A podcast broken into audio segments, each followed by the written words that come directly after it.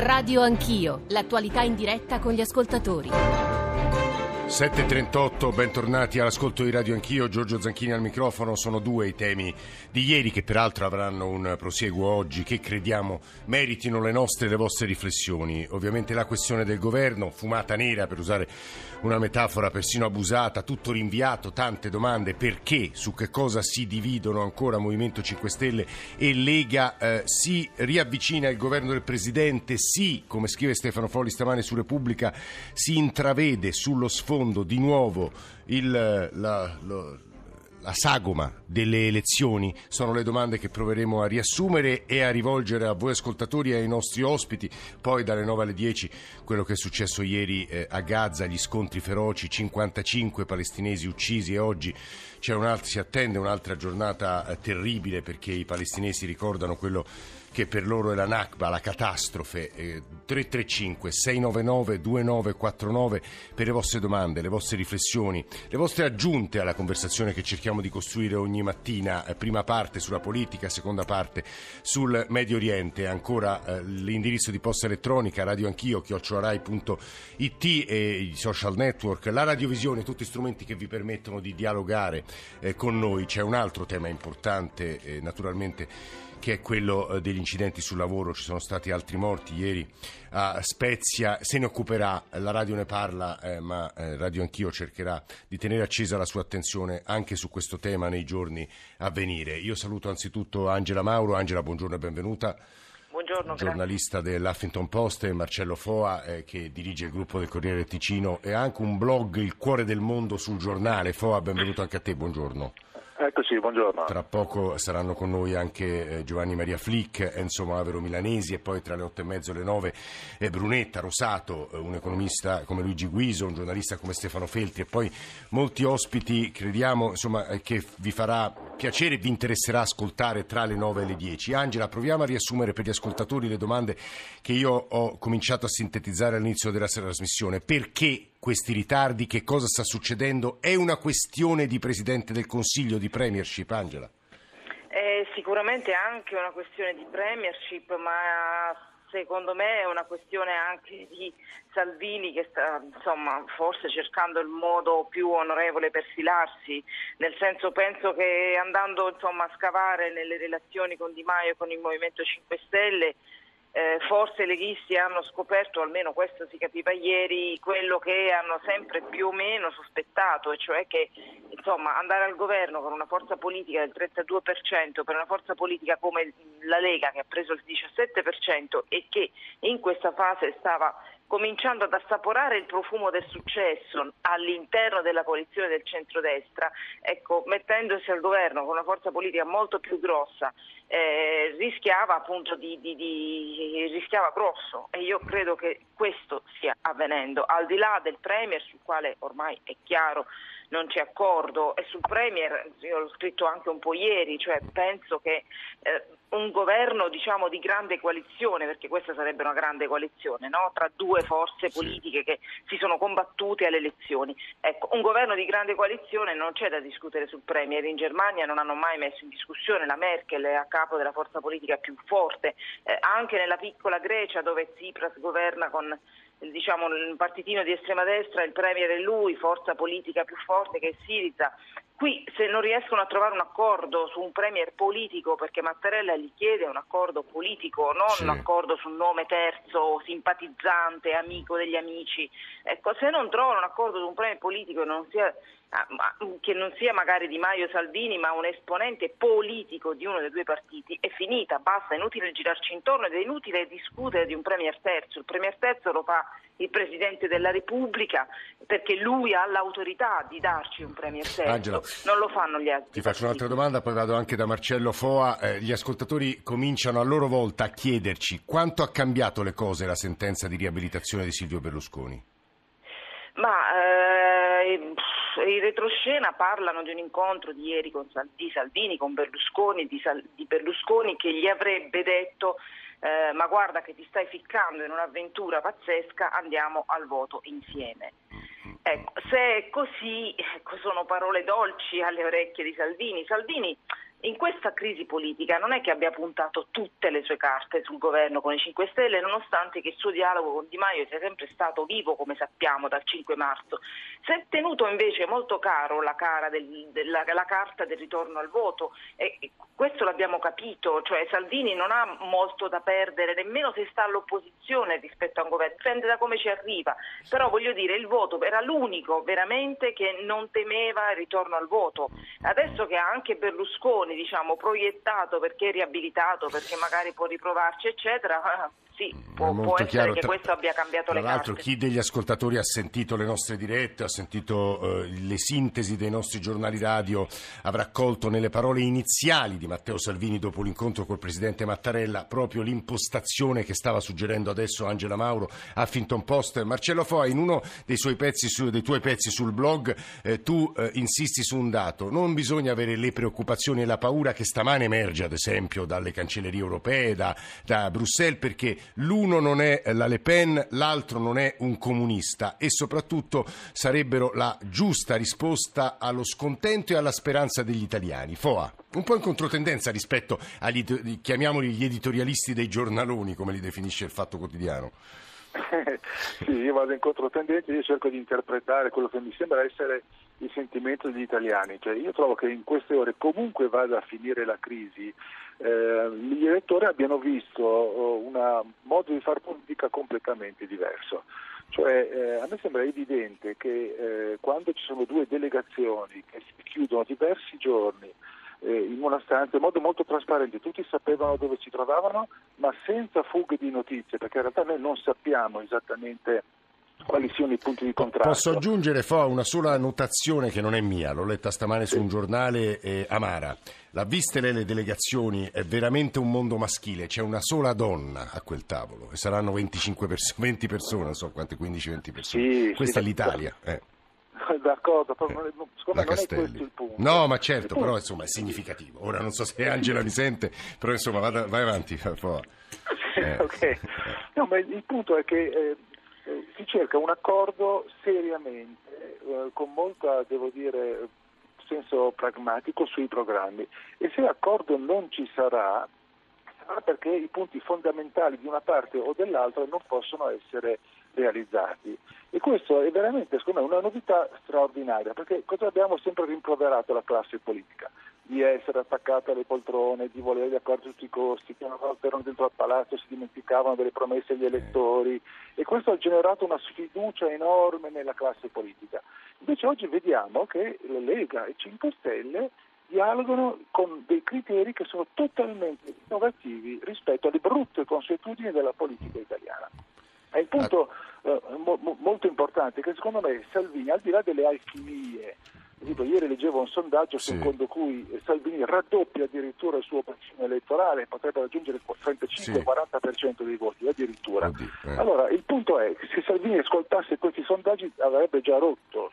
E invece sì. il punto è eh, Salvini ha detto una frase molto importante, quella che è fondamentale. Lui vuole davvero cambiare quei due o tre punti la legge Fornero, la revisione dei trattati europei, questo è il nodo importante, per mantenere la parola data, perché si rende conto che se governo, se un, un ipotetico governo 5 Stelle Lega dovesse comportarsi come si sono comportati tutti i governi degli ultimi anni, eh, lui eh, perderebbe tutta la sua credibilità politica e lo stesso vale per Di Maio.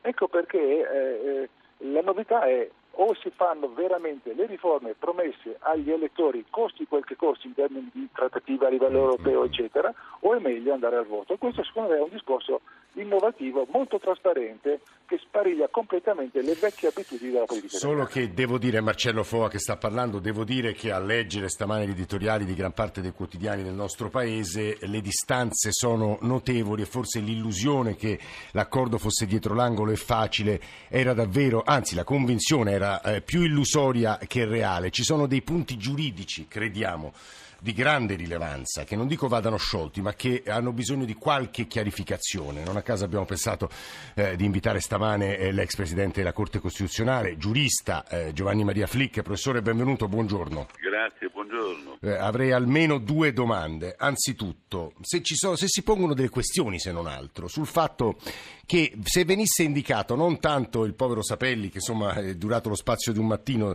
la sua insomma, presunta candidatura, quanto Giuseppe Conte, si avrebbe un Presidente del Consiglio che in sostanza si trova il programma fatto magari due vicepremier ingombranti come Di Maio e Salvini e non decide nulla, che prevede la Costituzione sul Premier. Il secondo punto, ma se eh, eh trovassero un accordo, magari votassero, eh, votassero la fiducia eh, di fronte al Parlamento e poi sottoponessero quell'accordo a referendum, da un lato con i banchetti della Lega, dall'altro online il Movimento 5 Stelle, anche qui non si pongono delle questioni giuridiche su democrazia rappresentativa e democrazia diretta?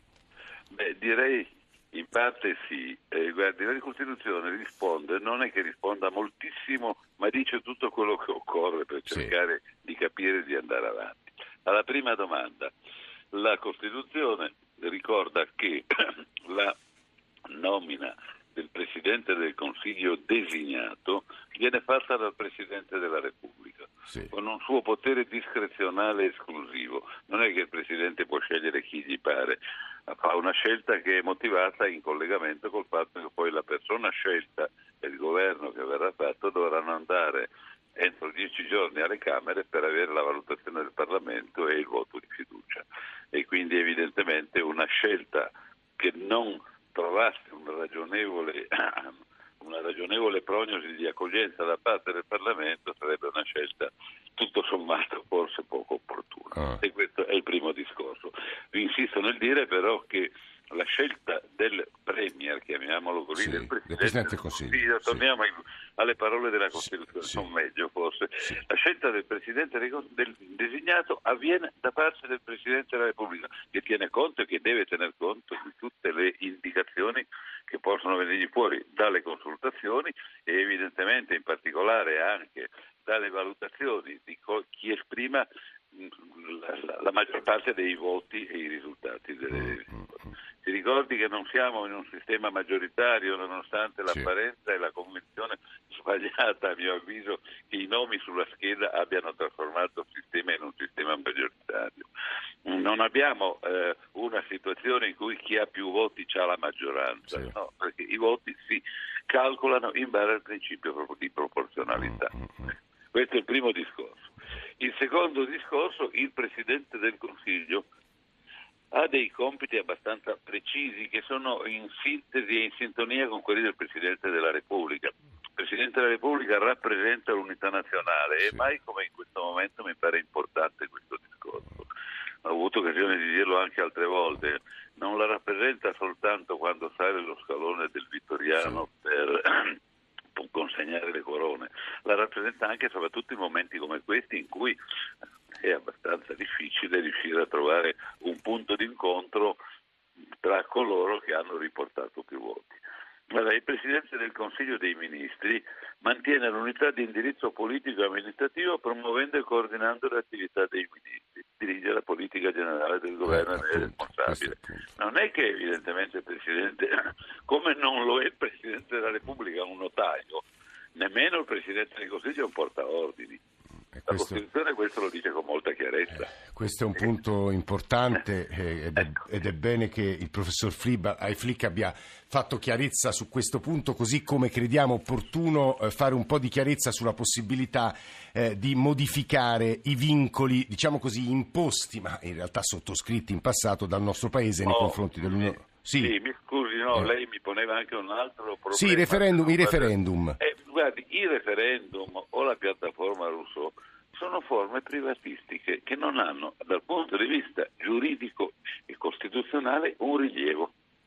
Sono come le assemblee delle associazioni non riconosciute. Ah. Quando i partiti hanno deciso, tutti concordemente, ah. di non regolare per legge come la Costituzione chiedeva, il, part- il, regime dei partiti politici hanno posto le premesse per una situazione di questo tipo. Ciascuno nell'ambito della propria associazione privata fa quello che crede, mm-hmm. ma non è che la valutazione da parte dei componenti dell'associazione privata possa sostituirsi, possa aggiungersi o possa condizionare certo. quella che è la valutazione fatta dal Presidente della Repubblica attraverso la designazione del, attraverso la, la nomina del, del, primo, del Presidente Consiglio. E anche questo punto è bene che fosse chiarito dal professor Flick, così come io chiederei a Enzo Moavero Milanesi, che insegna diritto dell'Unione Europea alla School of Government della LUIS, ma soprattutto ha avuto dei ruoli di primo piano in seno all'Unione Europea, farei una domanda che riprende quanto detto ieri da Matteo Salvini, ha senso fare un governo solo se saremo in grado di eh, modificare i trattati. Modificare i trattati è facile o difficile, professor Moavero? Sì, buongiorno. buongiorno Fare, modificare i trattati è, è, un percorso che è regolato dai trattati, stesso, dai trattati stessi, richiede sostanzialmente quale che sia l'ipotesi l'unanimità di tutti gli Stati membri dell'Unione Europea. Quindi è difficilissimo, professore, in sostanza. Quindi eh. è complesso, è un processo complesso, è stato, eh, ci sono state modifiche dei trattati europei da quando fu firmato il Trattato di Roma nel 1957 in più occasioni, l'ultima è avvenuta a Lisbona nel 2007, ci fu il tentativo nel 2005 di dotare l'Unione Europea di una Costituzione, richiede una conferenza fra i governi, un progetto di modifica, una firma da parte di tutti i governi e una ratifica e ciascun paese organizza. Scusi professore, allora per essere pratici, se Salvini e Di Maio chiedono eh, di poter fare più deficit, mettiamola così, e quindi modificare i trattati sul punto del pareggio di bilancio, della, dei vincoli eh, di natura anche eh, fiscale, noi eh, in realtà da soli eh, non possiamo far nulla, quindi è illusoria come promessa, o sbaglio? Da soli possiamo soltanto negoziare più flessibilità. margini che le regole attuali consentono, quella che viene correntemente chiamata la flessibilità, dei margini di flessibilità. Le regole attuali consentono questa flessibilità, naturalmente la consentono sulla base di quelli che sono gli obiettivi poi da raggiungere. Certo. Negli ultimi 3-4 anni è stata utilizzata moltissimo la flessibilità per ridurre l'indebitamento annuale dello Stato a un ritmo meno veloce di quello che teoricamente si doveva fare per mantenere il debito pubblico a dei livelli molto elevati. Questo negoziato è sempre possibile, dipende però che cosa concretamente si chiede, come lo si chiede, visto che in questi giorni si parla molto anche di nomi, dipende molto anche da chi, chi? Da chi va a chiedere e, e quale competenza Mauro, per poterlo chiedere. Eh, guardi, è molto interessante quello che lei ci dice, abbiamo due minuti, però un minuto con Marcello Foa, un minuto con Angela Mauro per rispondere a due domande. Foa, ci rendiamo conto che però a fronte di una domanda di cambiamento le regole rendono molto difficile la risposta. Meno di un minuto, Foa. Sì, sì, certo, rendono difficile la risposta, eh. però vanno al cuore della, del problema. Cioè, è evidente che oggi in Europa eh, c'è una crisi di fiducia nelle istituzioni europee e nel progetto europeo eh. che le risposte che sono arrivate da Bruxelles sono sempre state insoddisfacenti e lo dimostrano i risultati elettorali in molti paesi. Eh. Per cui eh, il punto è o qui l'Europa si mette dalla parte dei cittadini e riconquista questo rapporto di fiducia, oppure gli strappi saranno sempre più forti e sempre più laceranti. E, e, e per cui eh, questo è veramente il punto a cui Bruxelles deve rispondere e secondo me le richieste, anche se formalmente difficili, che vengono in queste ore da Roma, sono totalmente legittime. Questo è un punto di grande interesse che merita davvero ulteriori approfondimenti. Angela Mauro, meno di un minuto, solo una domanda. Che cosa prevedi te per le prossime ore? Si rincontrano? Che, che cosa accadrà? Ma sicuramente da qui a domenica, quando faranno le varie consultazioni su Rousseau e nei gazebo, qualcosa succederà, si rincontreranno. Io penso che arriveremo a fine settimana con una, più che una sensazione, magari una risposta chiara su quello che vorranno fare. Io non ci scommetto sul fatto che nascerà un governo Lega 5 Stelle. Ma su quale premier scommetteresti tu, Angela? Io l'ho detto, l'unica cosa lineare che potrebbero fare è scegliere un premier politico, altrimenti non c'è, non c'è questo governo, non funziona così. Il premier terzo lo fa solo il Presidente della Repubblica, poi staremo a vedere. Però poi a proposito di Europa, mm. effettivamente ieri Salvini è stato molto esplicito, eh sì. ha parlato di questi vincoli esterni, evidentemente non è il governo che sognava e ci viene a perdere più che a guadagnare. Questi sono punti sui quali dovremo tornare dopo il GR1 delle 8. Grazie davvero ad Angela Mauro, Marcello Foa, eh, Giovanni Maria Flick, Enzo Moavero Milanesi. 335 699 2949 se volete continuare a scriverci. Noi ci risentiamo più o meno tra mezz'ora. Regione Marche vi ricorda l'appuntamento su Radio 1 con il Giro d'Italia. RAI Radio 1